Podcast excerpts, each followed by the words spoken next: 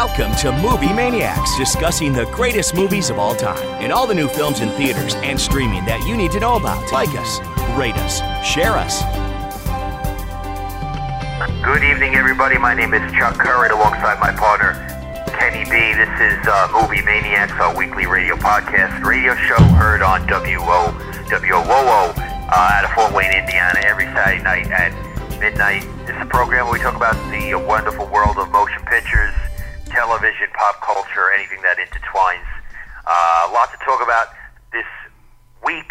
Uh, our top 10 list at the end of the program, which we always do, will be, since it's back to school for most of the country at that at this point. Some went back uh, a few weeks ago. Some went back just last week. I guess a few more go back this week. We're going to do our top 10 movies that take place or intertwine with uh, schools, whether it be high school or college, which I think should be a pretty fun uh, subject to uh, delve into. Without further ado, here's my co-host Kenny B. What's on your mind, Ken? Um, well, good. First of all, they, uh, nice to talk to you again, Chuck. Um, yeah, talking about back to school, I noticed a bunch of dolphins out there uh, on the beach this week, and they were in school, so must be back at the school for the dolphins as well.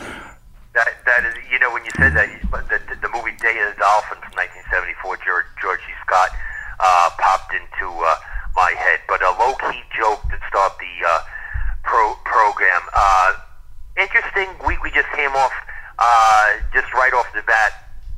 8.5 million people attended uh, last Sunday's National Cinema Day, which was up, I think, like 9% from the year before. That's where uh, the ticket price was lowered at all, basically, just about every movie theater in the country that wanted to participate, which is, I think, like 90%.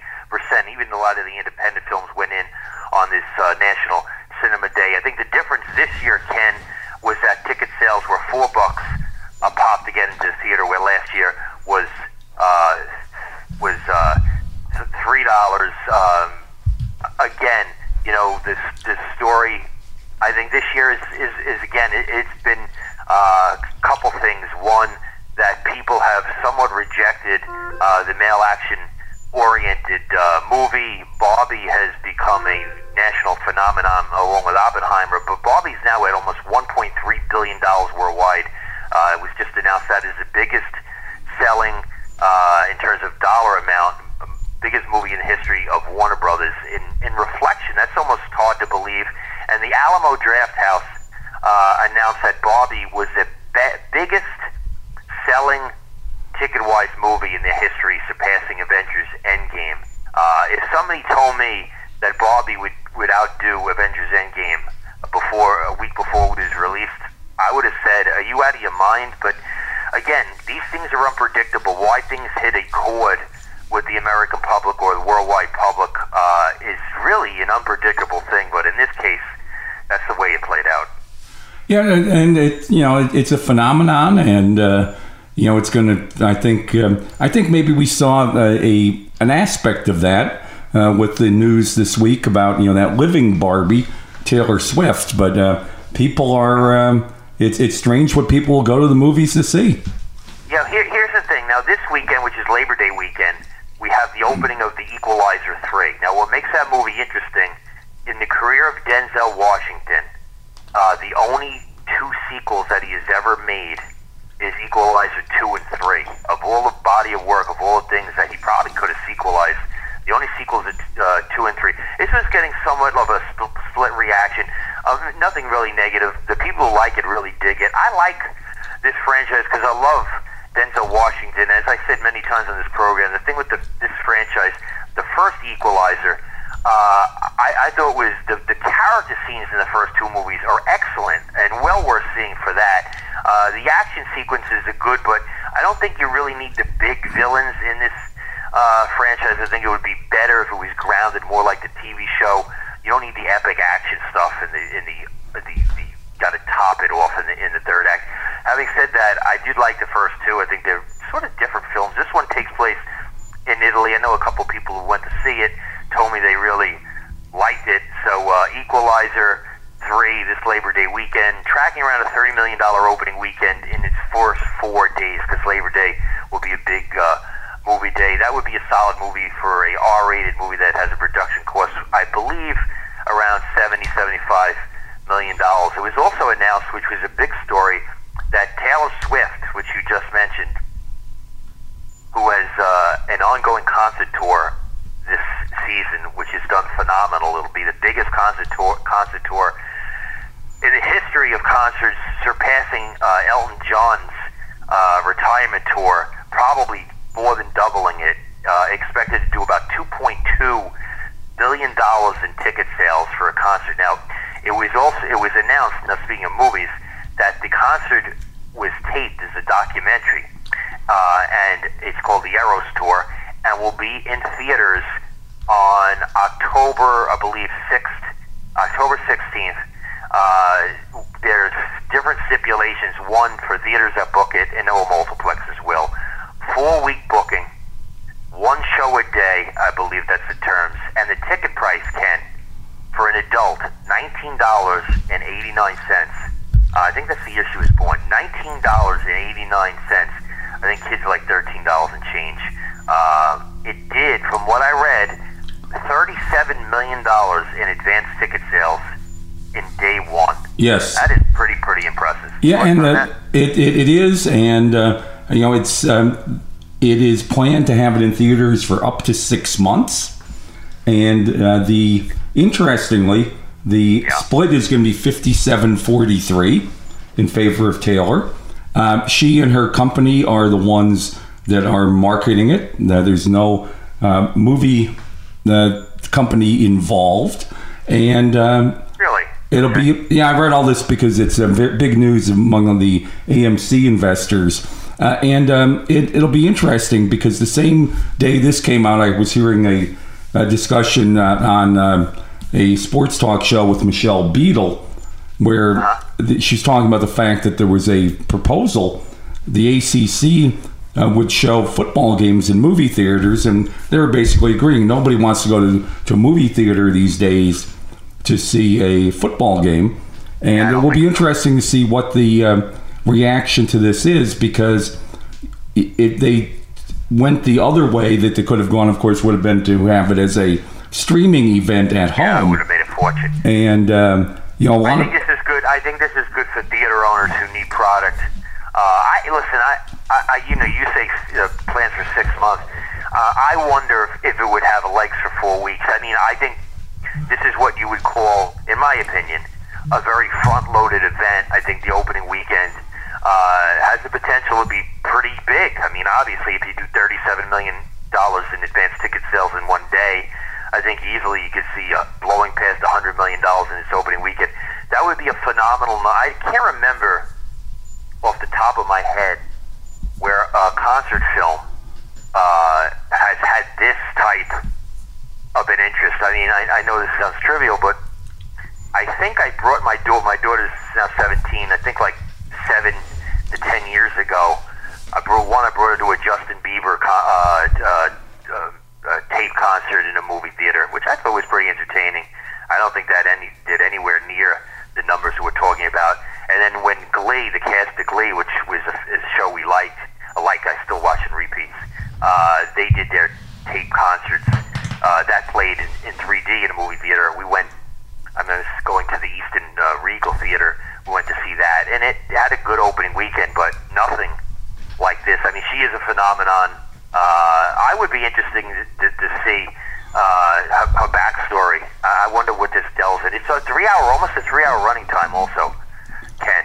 But you know, when you talk about people of this magnitude in terms of pop culture over history, um, a lot of these people have had uh, you know troubled lives, uh, depressing depressing endings. I, I don't see that uh, in, in her case. I think her life is pretty good. I think she lives a healthy life. I don't obviously don't know her personally, but uh, I, I don't I don't see parallels other than the fame to say like an Elvis Presley. You, Yeah. so it's, I think it's an interesting subject. Yeah, well, her her problem, of course, is relationships, but that's what gives her the uh, the uh, uh, material for her songs. Of course, she's from Yeah. Berks County, where I lived uh, near for many Really? years. Yep, she's uh, from outside the Reading area. Uh, a um, a young singer I used to have on my radio show actually opened for her uh, a couple times. Once before she was Taylor Swift, and then after she was, um, and uh, she has this this tour is um, making her uh, extremely rich. Uh, it's Oh, this yeah, tour is so so big that it actually registered with the Federal Reserve as an element to explain an increase in economic activity, especially among hotels. And there was one Wow. state where their legislature had to go into recess because they couldn't find hotel rooms for the legislators because they were all taken by people going to Taylor Swift. The thing about this concert, Wow. the concert series that's been amazing is usually Elton John comes to Philadelphia, 99% of the people there drive to the concert from their homes. Uh, this one, people are flying around the country to follow her, which is uh, kind of amazing. Thing I'll, I'll be interested in, and I, I go back to the movie version of Woodstock. Um, I'll be interested in, in the quality because uh, filming a live outdoor concert and getting it right is not the easiest thing in the world to do. So it'll be interesting to see what the quality is like in a movie theater. It'll be interesting to see how people act in the movie theater versus how they would act in a concert. Are people going to go into the movie theater and stand the whole time? Are they going to rush the stage? You know, those kind of things.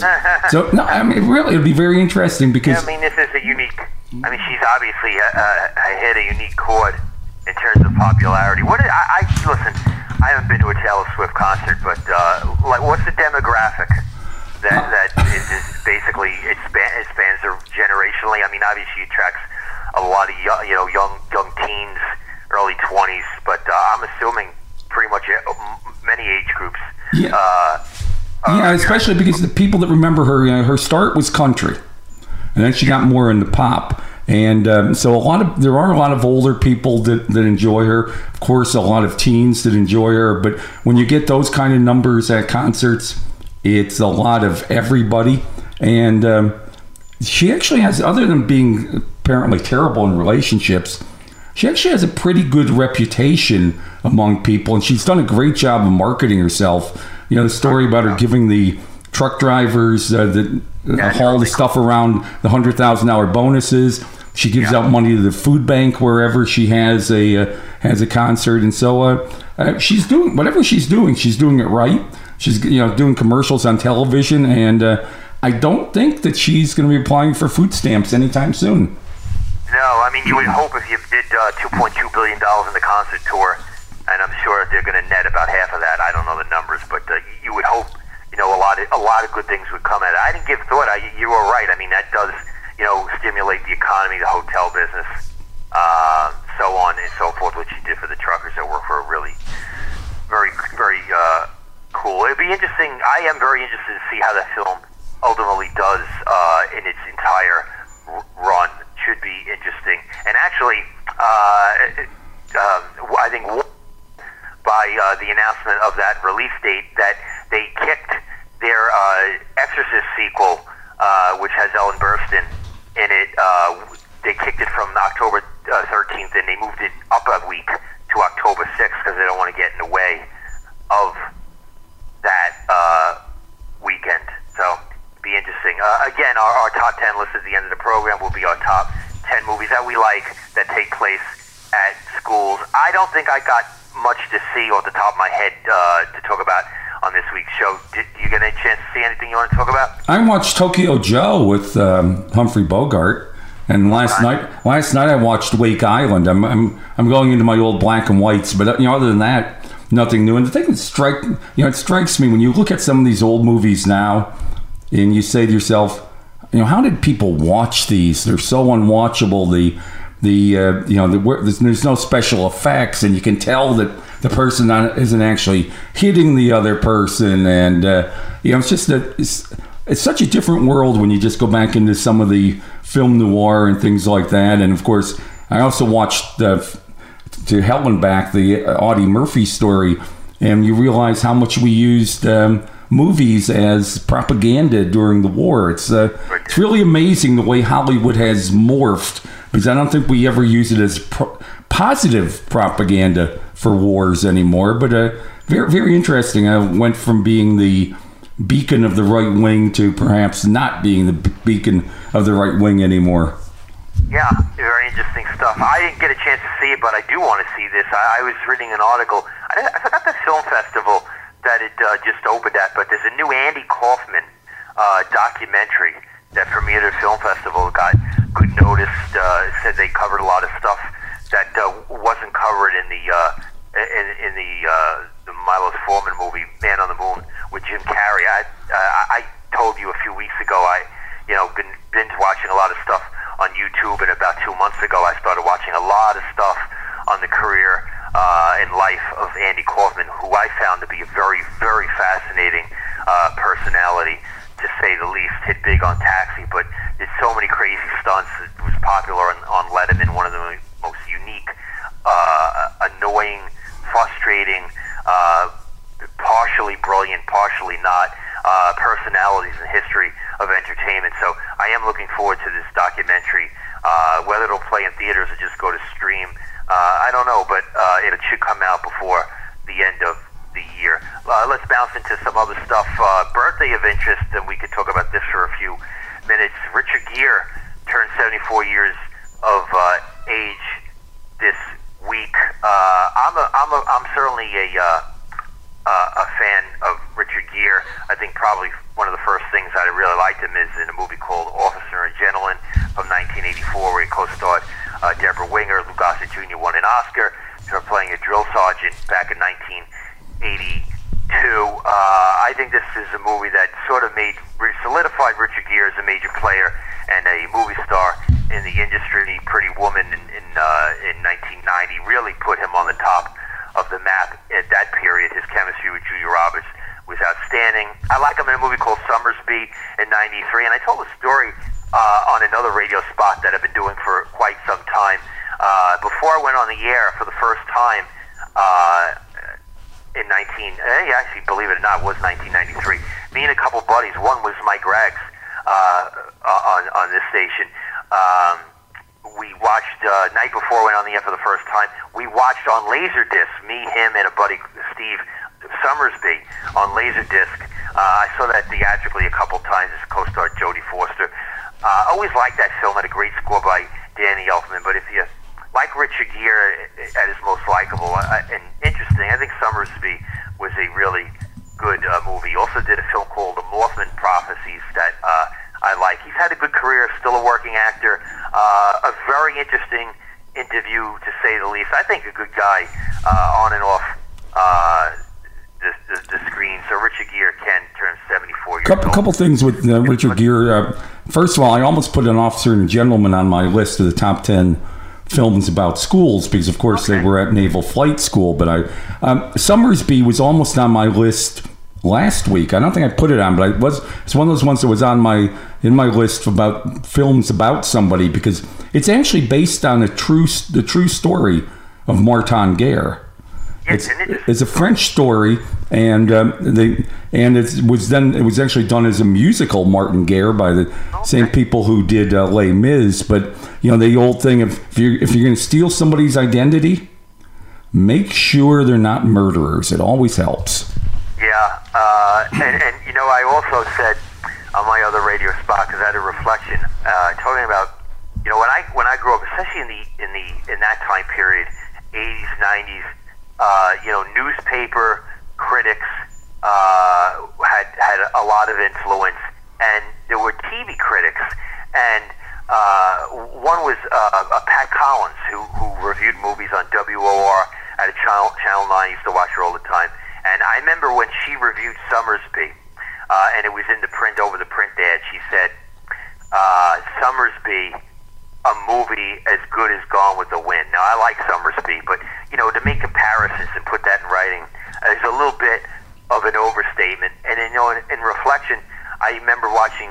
Uh, I guess the TV critics, uh, Gene, remember Gene Shalit on the Today Show, very unique personality. Joel Siegel on Good Morning America, also ABC Channel 7 out of New York. Uh, I, I always watch Dennis Cunningham review movies uh, on CBS Channel 2 out of New York. Actually, back in the day, uh, in 1979, when me and my father ventured out to see Beyond the Poseidon Adventure, right before we left, I remember Dennis Cunningham reviewing it on TV, and he gave it one out of ten.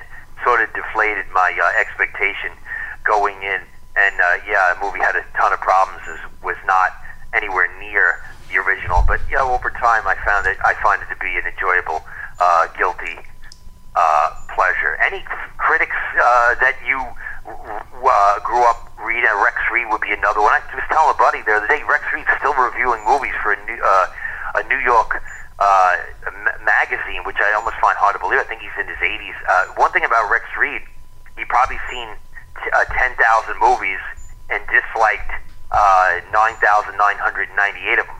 Uh, that was his forte. Basically, didn't didn't like uh, anything. And of course, the two kings of reviews, Siskel and uh, Ebert. Last thing before you speak, in, uh, I can continue on YouTube to watch uh, the old shows of Siskel and Ebert, sneak previews and at the movies. So I caught one yesterday I'm watching, and it was from 1988. And on the same show, uh, they reviewed Midnight Run, uh, which they both raved about.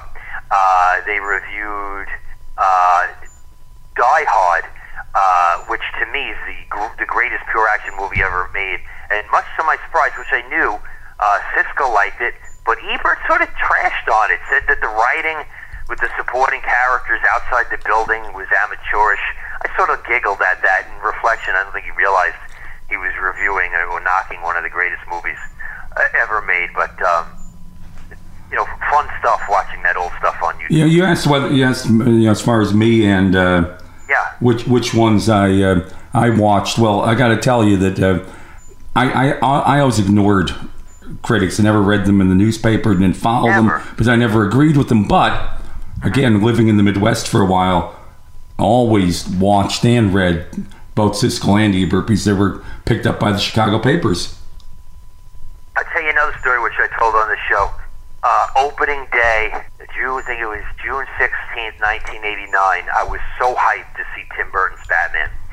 And I, I uh, remember Barbara Walters 2020, the night before, doing a one hour full special on the making of Batman, how they filmed it, the relevance, the popularity, the history of the character of Batman. So I wake up that morning, and I, I lived in Brooklyn, New York at the time, on 14th Street and Avenue, and I ran, literally ran down uh, to a block and a half away to the local uh, newsstand, uh, and I bought the Daily News, and I bought the New York Post, and I opened the New York Post, and it was a, review, a reviewer, David L. Edelstein, who still uh, reviews movies, and uh, he gave Batman a four-star review. And then I opened the Daily News, and it was a critic. Her name was Kathleen Carroll, and she gave it three and a half stars. And both really liked the film a lot, which you know I, I was happy with because you know in those days you, you well even now I mean if you look forward to a movie you want to see it get good reviews. I mean if it gets trashed by everybody that's usually not a good sign. You always hope for at least a split response, but when it gets really good reviews, uh, I, I, and you're you're looking forward to a film and you're hyped. That's a cool thing. But you know, I used to save uh, you know print reviews. I had a big, uh, and I'll tell you a story. You'll laugh. Uh, a big uh, album that I saved, and I and had a bunch of magazines back in the day. There's a magazine called Cinefantastique, a movie uh, mag- magazine that was really super cool and did great coverage. Uh, and I had a lot of premiere magazines that uh, used to cover movies and Entertainment Weekly. Some of the ones I, I had a whole bunch of that stuff. So then, as a young adult, when I moved out of my apartment with my parents, I remember going back uh, like a year later, and I said to my mother, I said, uh, "Where's my collection?" And uh, she said, "Oh, that? Um, I think I threw it out." I, I remember being so so bummed and deflated. I mean, I guess it's you know it, it, it is what it is. But uh, you know, when you look back, if you have stuff that you you had as a child, and even simple stuff as a, a newspaper with a review of a movie you liked, I I actually think it's very cool looking back at it many Yeah, years. and- for most of us, it was our it was our uh, baseball cards that got thrown away. I, Yeah. I didn't realize this till I, while you were talking because I have to find things to do while you're talking. I, I surf uh, my my Facebook page and uh, it happened overnight. Don't know whether you saw it, but Jimmy Buffett died. No, I did not see Yes, that. um, no. so uh, you know, I mean, this guy was such a great um, musical artist. They named a whole kind of restaurant after him. You know, those Buffett restaurants. But yeah, Jimmy Buffett died last night. Uh, it, it will probably probably hear a lot of Parrothead music this weekend for Labor Day. Uh, what, actually, according to this article I was reading, and doesn't have Taylor Swift on it yet, so they probably uh, update it. Sixth wealthiest um, music musician.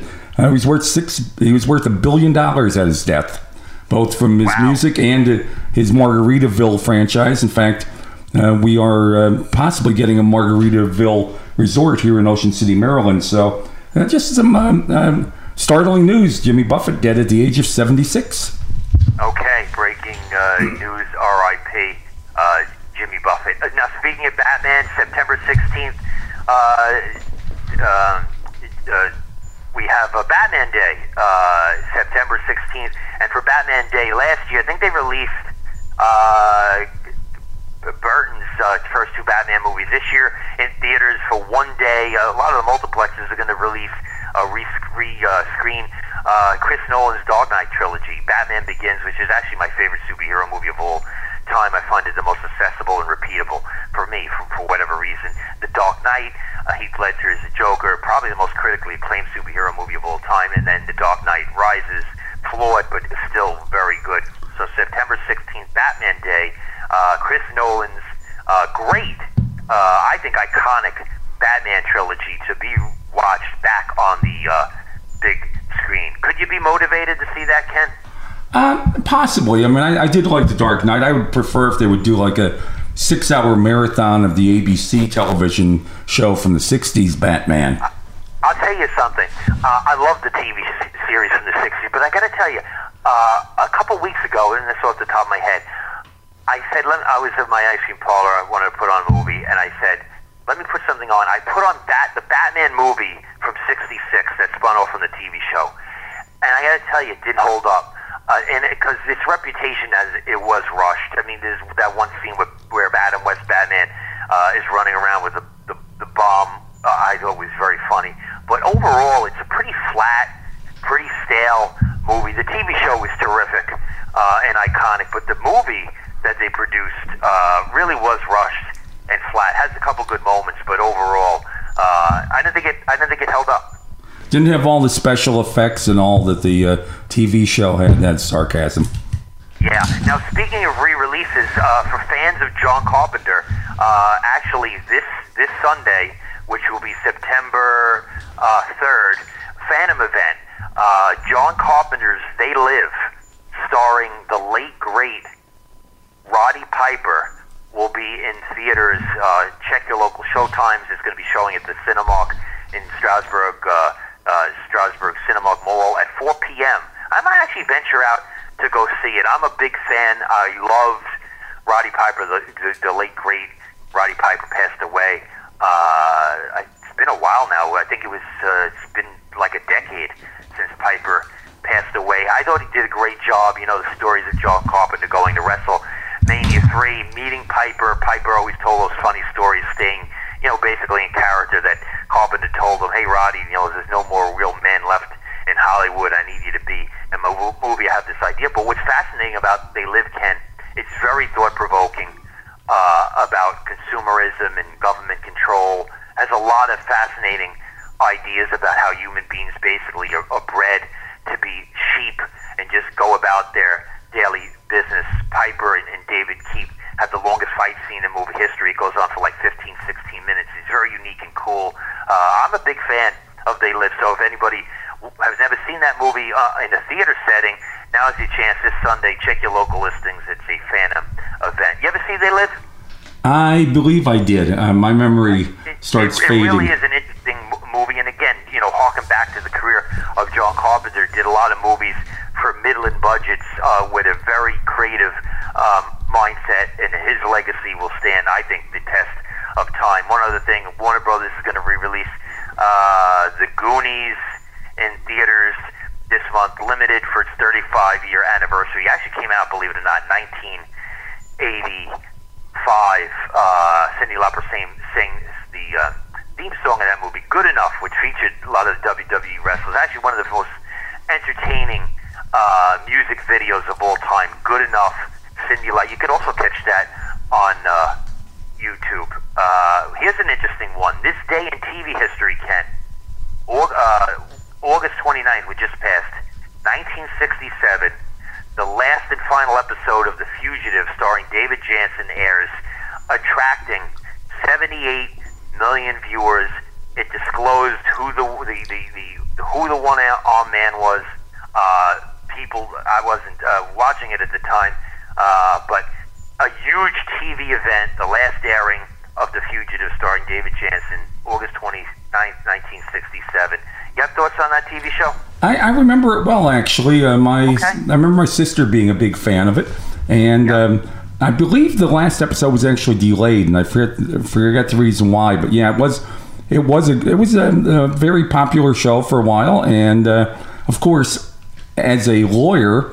You know, you follow the case of uh, Dr. Sheppard, and uh, it's yeah. the, it's the case that made F. Lee Bailey famous. In fact, it might be his only really big win. The guy lived his entire life on the laurels of that case. Yes, he did. Yes, yes, yes, he did. And obviously Harrison Ford, you know, uh, uh, um, non Han Solo, non Indiana Jones, really one of his his plum roles, playing Richard Kimble in the movie version back in 1993, directed by Andrew Davis, co-starring Tommy Lee Jones, who won an Oscar uh, for, for best su- su- supporting uh, actor. Um, you know, it's interesting because we talked about this on, on the program. You know, TV shows have garnered massive ratings. I still harken back and reflect and think. I mean, to, to 110 million people tuned into the last episode of MASH back in the, I think it was 82. I mean, I, you think about that, Ken, from a pop culture standpoint, from a collective experience of, of Americana. Um, you know, Fusion 78 million, but MASH 110 million people. That's incredible. And then you go on YouTube and you Google that, and you see people sitting in bars watching MASH in droves. I mean, think about that. I mean, think about 2023 to a time period where all those people watching those shows. It's, it's just so different. Yeah, and I, I can remember where I was and wh- when I was watching MASH, and that's how I know that it's actually 1983 because I was in Okay, uh, still in law right. school in 82, and I was living in Mishawaka, Indiana in 83, and I remember watching it at that time. And great, great final episode. One of the one of the ones that got it right. Yeah, agree. Now, before we get on to our main topic of our top uh, 10 movies that we recommend uh, that take place in the school setting, whether it's high school or college, uh, one other thing. Uh, this, this week in movie history, 1978, uh, George A. Romero's Dawn of the Dead premiered at a film festival. I think one of the most fascinating movies of all time. It would be in my top 25 best movies for me, f- favorites of all time. I think it's uh, it, it mostly played uh, and garnered a lot of steam box office wise at midnight shows, playing Saturdays for years. When it came out, there were two, as I stated so many times on the show, two popular midnight movies. One was the Rocky Horror Picture Show, which still plays to this day. Midnight shows on Saturday nights and does a lot of uh, tours uh, with live uh, actors uh, around the country. But Dawn of the Dead, uh, one of the greatest zombie movie of all time, to me, The Gone with the Wind. The zombie movie is uh, produced on a budget of a million dollars, shot at the Monroeville Mall in Monroeville, Pennsylvania. An amazing movie. I still find it incredibly fascinating to watch, especially on the big screen. So, Dawn of the Dead, George A. Romero, uh, Horror Hall of Fame. What a great, great uh, movie, especially to watch it in uh, October for the Halloween uh, season. You a fan of Dawn of the Dead, Ken? Not really. Okay. Not my genre. Understood. Let's bounce into our uh, main topic this week, our top 10 movies uh, in the school setting. Uh, I'm to let you start 10 through 6, and then we'll both uh, interject here. Okay, well, I'm going to start with number 10. Uh, may, maybe a little bit unusual choice, but I just watched this with my grandchildren um, last month, and uh, I really like it. I, I never saw the original Monsters Inc. until after I saw Monsters University. But Monsters University, actually, a pretty good um, show with a nice message to it, and uh, somehow they, you know, they're able to make those monsters uh, to where they don't scare kids, and kids actually like them. So my number ten is Monsters Inc. In part because I, looking at my printouts here, I had one movie down twice, so I had to go back to my list quickly and scramble. My number nine, I'm going to television, but you can't do a list of school without this. I mean, there's two television uh, series that we associate. You know, one was Room 222 with the late Michael Constantine and Karen Valentine.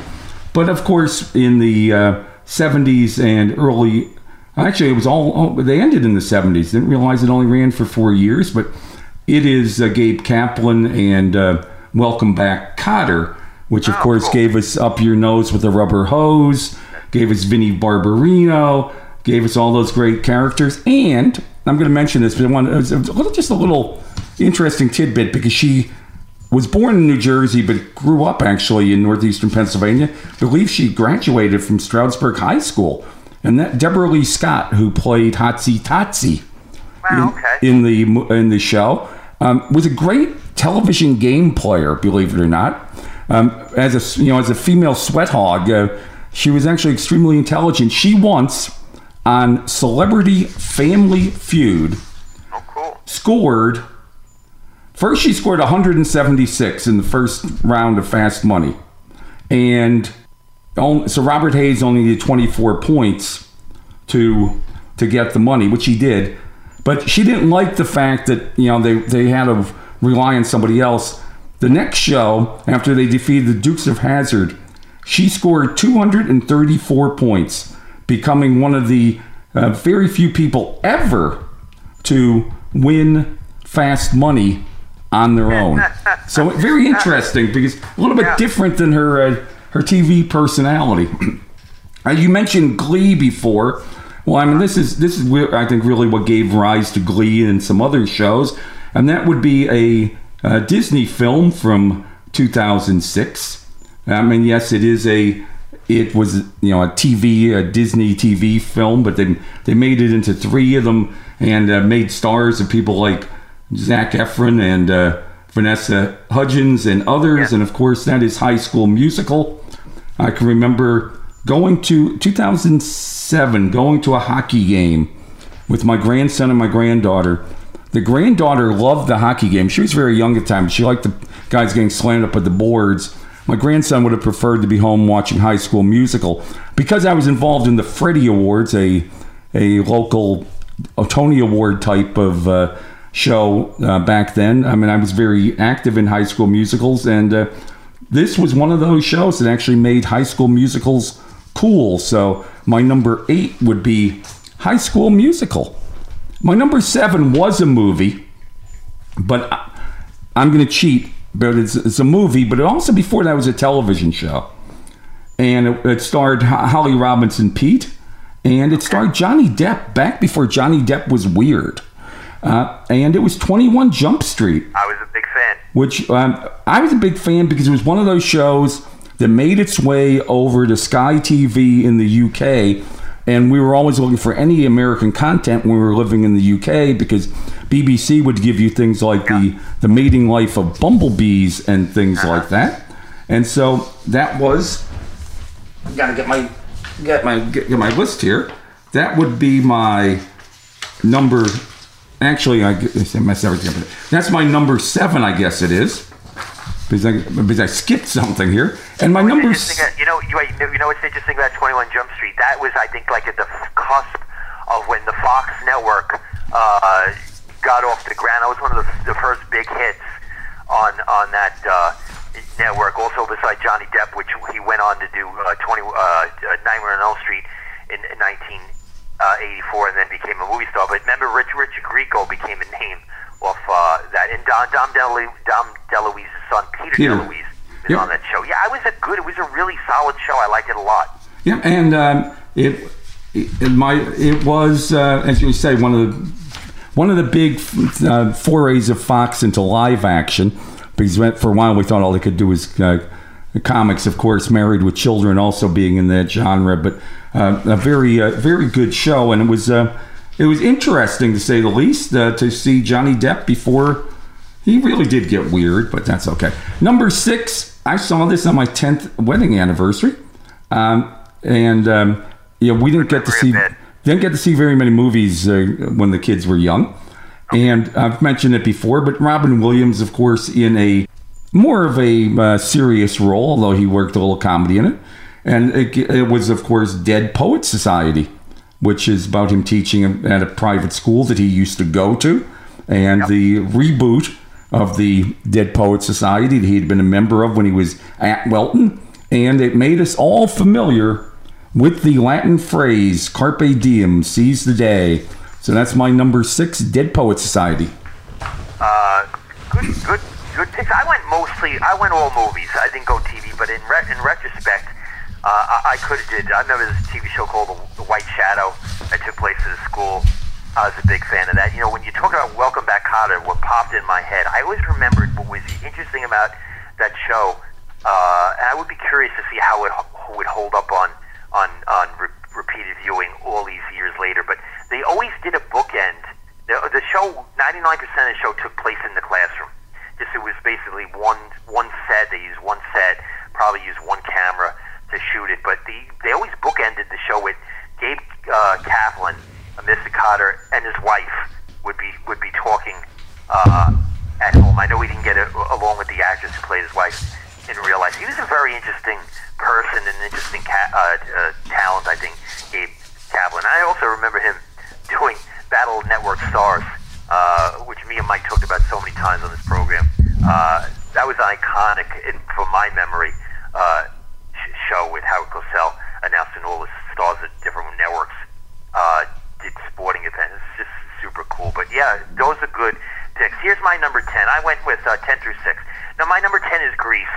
Uh, Rydell High, 1978, the movie. John Travolta, Olivia Newton-John. As you stated last week, Stockard Channing, the oldest uh, high school student of uh, all time. I still think a tremendous entertainment, and actually for people in the Northeast uh, Pocono area, you're listening to the show, uh, third Saturday this month, we're going to do a uh, screening for our Spotlight series of Grease to wrap up the back to summer, back to school uh, setting. So that's something fun to do. Number nine, this is a movie 10 I really like. Lean on Me from 1989.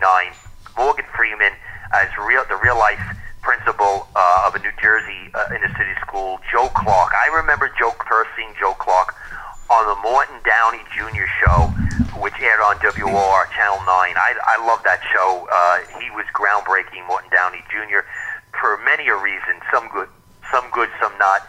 But the fact-based movie Lean on Me, directed by John G. Avildsen, who did The Karate Kid and Rocky, was a tremendous entertainment. Did very well in theaters. I remember seeing it in the theater. People loved that movie. Morgan Freeman was awesome.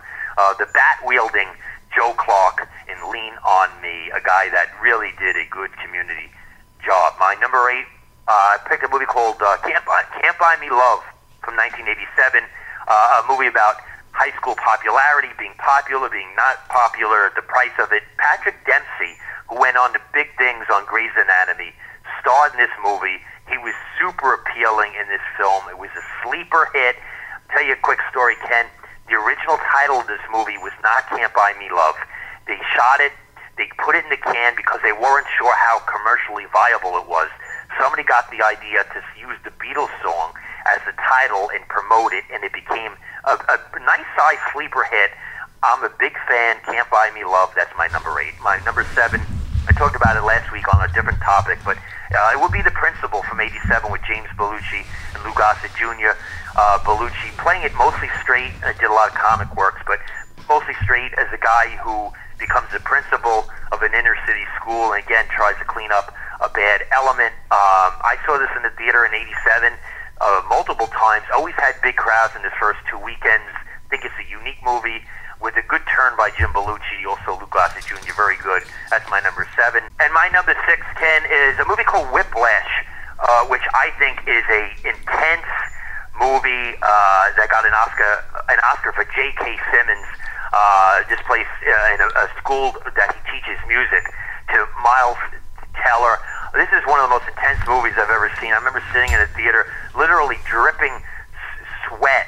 Uh, I, I couldn't believe how involving this film was. Probably in, in, in the career of J.K. Simmons, who's done a ton of good work, mostly known for J. Uh, J. Jo- Zane- Jameson in the Spider-Man movies. My goodness, was he tremendous uh, as an anti-villain uh, in, in this movie. Good work by Miles Teller. also. So Whiplash would be my uh, number six. You're probably the only person in the world who thinks that's what he's best known for. He's actually best known for, of course, for uh, those farmers' uh, insurance commercials. But uh, I'm sure he's made a lot of coin off those commercials. Yeah, yeah, yeah. All right, my my number five uh, from 1980 starred the late Irene Cara. I think recently late Laura Dean. Yeah. Um, yeah. And uh, Anne Meara was in it as well, Boyd Gaines. And of course, it is uh, Fame, which is about the New York City High School Performing Arts and follows these students from their freshman auditions all the way through the senior years. And uh, it is basically High School Musical, except with uh, a little bit more of an adult uh, adult uh, feeling to it. Um, but it gave us some uh, pretty good music and uh, was a very successful film back in 1980. So that's my number five, the 1980 film Fame. Yeah, I liked it. I liked it a lot. I liked the TV show.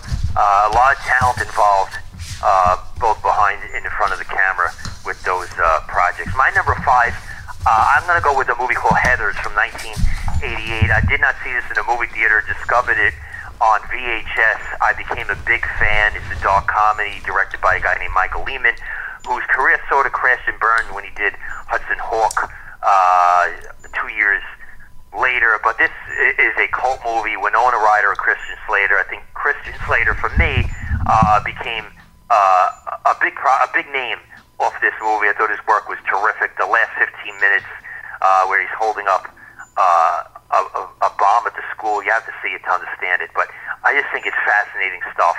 Uh, it's it's it's funny in a dark way, but good performances by Winona Ryder and especially Christian Slater. I am a big fan of Heathers, a true definition of a cult movie that got discovered after its theatrical release because it didn't did not do well theatrically, but gained and continues to gain an audience to this day. So my number five, Heathers from 1988. Very good. My number four, and you know, everybody knows I'm a graduate of Notre Dame, and I love those stirring speeches. And this movie might have the most stirring speech and the most inspiring speech I've ever heard, especially for people that are up against it and they feel like quitting and giving up. And giving up did we give up when the Germans bombed Pearl Harbor? No, I wasn't talking about Knute Rockne All American. I was, in fact, talking about Animal House, which um, Oh, cool. One of the one of the and one of the best speeches ever. His uh, his Germans bombing Pearl Harbor. His locker room speech in that is amazing. Somebody looks at the, somebody else goes Germans. They go, just let them go. Uh, this movie not only was it you know produced by Ivan Reitman, who did a few things, but you had John Belushi, Tim Matheson, Verna Bloom, Tom Hulce, who would win the Academy Award for Amadeus. Of course, was in Animal House and who could forget Donald Sutherland? But uh, just your great. You know, there's so many things that you remember.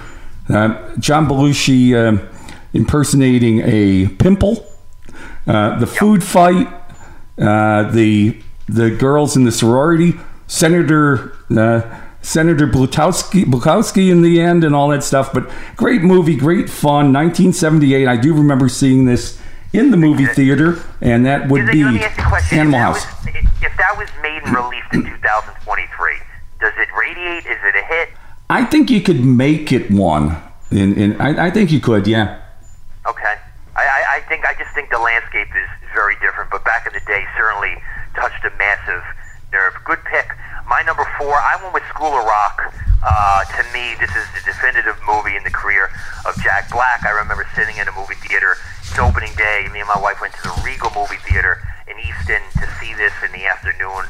Uh, when I watched it, I got to tell you, I said to myself, you know what? This movie has the potential to become uh, a classic generationally, and I think it has. I think uh, it still has. It has a, a big fan base. It, it's it was I think really released uh, over 20 years ago. Now, uh, School of Rock, Jack Black, highly entertaining uh, as, a, as a character. Dewey, uh, Dewey Finn, who uh, uh, interprets, who imposters a, a substitute school teacher, Mr. Sneedley, uh, and teaches music to uh, a group of uh, young students at a uh, high school. Very entertaining movie. Jack Black, a unique talent, uh, never better, in my opinion, than School of Rock, a classic movie. That's my number four. My number three is actually one uh, produced one of the top songs of the 1960s, and uh, also it's it's very much akin to a movie from the 1950s that I almost put on the list, starring Glenn Ford, Blackboard Jungle. But I use this one because more people know it. It starred, of course, Sidney Poitier and Lulu, as well as the Mindbenders and a few others. It was set in London, and of course, it was To Sir with Love, a, a very good, uh, very very good movie. Um, a little edgy at times for its time, and um, of course, it had that song that we all know, "To Sir with Love." So that is my number three. Uh, good, really good pick. Here's my number three, and I'm a, become a big fan of this movie. I didn't see it in this in a movie theater, actually, but I caught it uh, on uh, on Blu-ray, and I watch it on streaming uh, at least uh, a few times a year. And it's Here Comes the Boom. Uh, to me, my favorite Kevin James movie, and I got to say, I've grown to really dig the work of Kevin James. This movie came out in 2012. The co-stars Henry Winkler and Salma Hayek. Uh, it was produced by Adam Sandler's production company, uh, and what makes this work is that it's 70 percent, uh, you know, fairly serious, 30 percent comedy. Uh, it's about a, a teacher who tries to raise money for the music program led by Henry Winkler uh, by doing mixed martial arts fighting. Kevin James gets very physical in this movie. The fights are pretty brutal. Uh, it mixes different tones, which I like, but it never gets so goofy that uh, doesn't take away its poignancy. It has a good, strong emotional impact. Kevin James is really good. This is a very entertaining movie that got sort of a split reaction by critics. The ones who didn't like it, I don't know what they were watching because this movie's good. I mean, it's really good. Uh, it's a great time killer. Uh, it's currently on some streaming service. If you haven't seen it, see it. It's really good. Here Comes the Boom, uh, a good movie that takes place at a high school that has a good feel, good community feel about a guy doing something good in life. I like Kevin James a lot in this movie. That's my number three, Ken. My number two. What's the you know the good news is it's got Ingrid Bergman. The bad news is she plays a nun, so she's in a habit all the time. and it is the Bells of St. Mary's, just a great uh, combination of Bing Crosby as the priest and Ingrid Bergman as the nun, and just their interplay and their butting heads. And, you know, the only person probably in history that was happy when she found out she had tuberculosis, and that's why they were sending her away from the school, at least temporarily. So, number two, Bells of St. Mary's. Good pick. My number two uh, is a movie that came out in the great year of genre movies, 1984. Uh, I saw this movie like five times in a movie theater. It's called Teachers, with Nick Nolte, uh, JoBeth Williams, Ralph Macchio. It's a movie uh, that is directed by Arthur Hiller. It's a very intricate, interesting movie about the public school system and how broken it is. Nick Nolte uh, played a, a teacher. The school's being sued uh, by a student whose parents felt that he wasn't taught right. Uh, Crispin Glover's also in this movie. Uh, Morgan Freeman, and one of, I think one of his first roles, Judd Hirsch, also is, is in this movie. Lee Grant, uh, Nick Nolte, oh, and also um, Laura Dern plays a student in this movie. Has a terrific cast.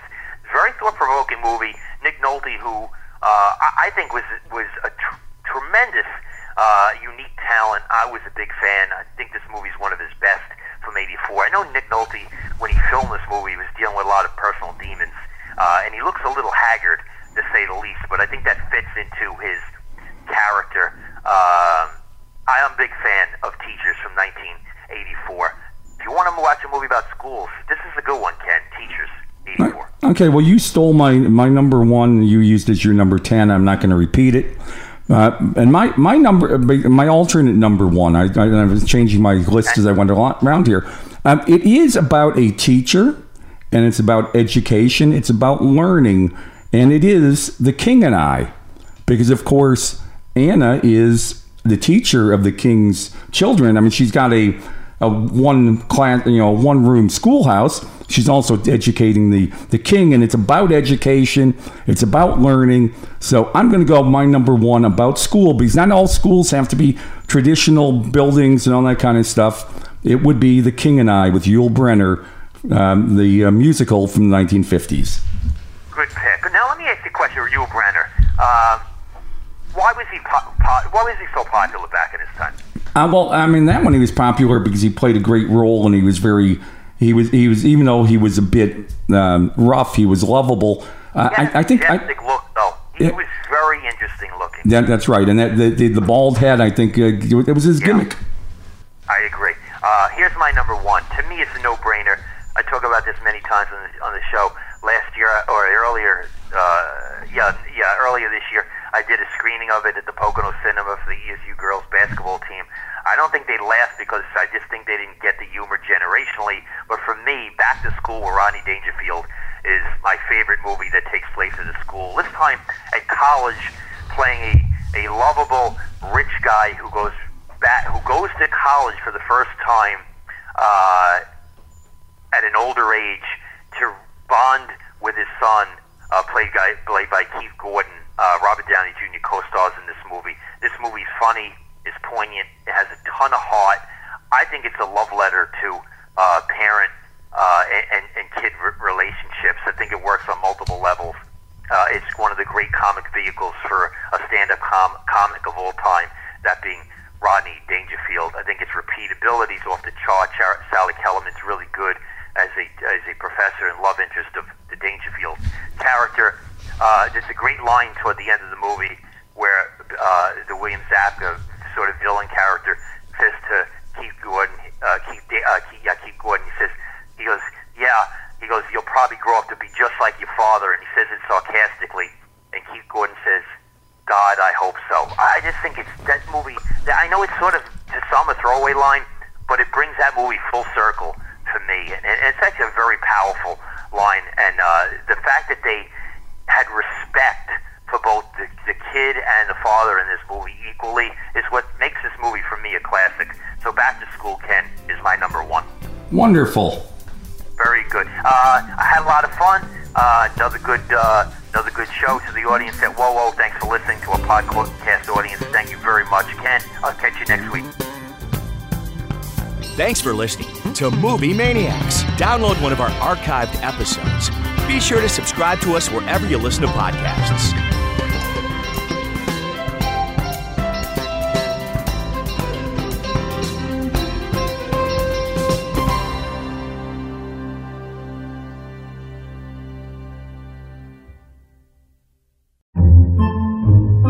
Podcasts by Federated Media.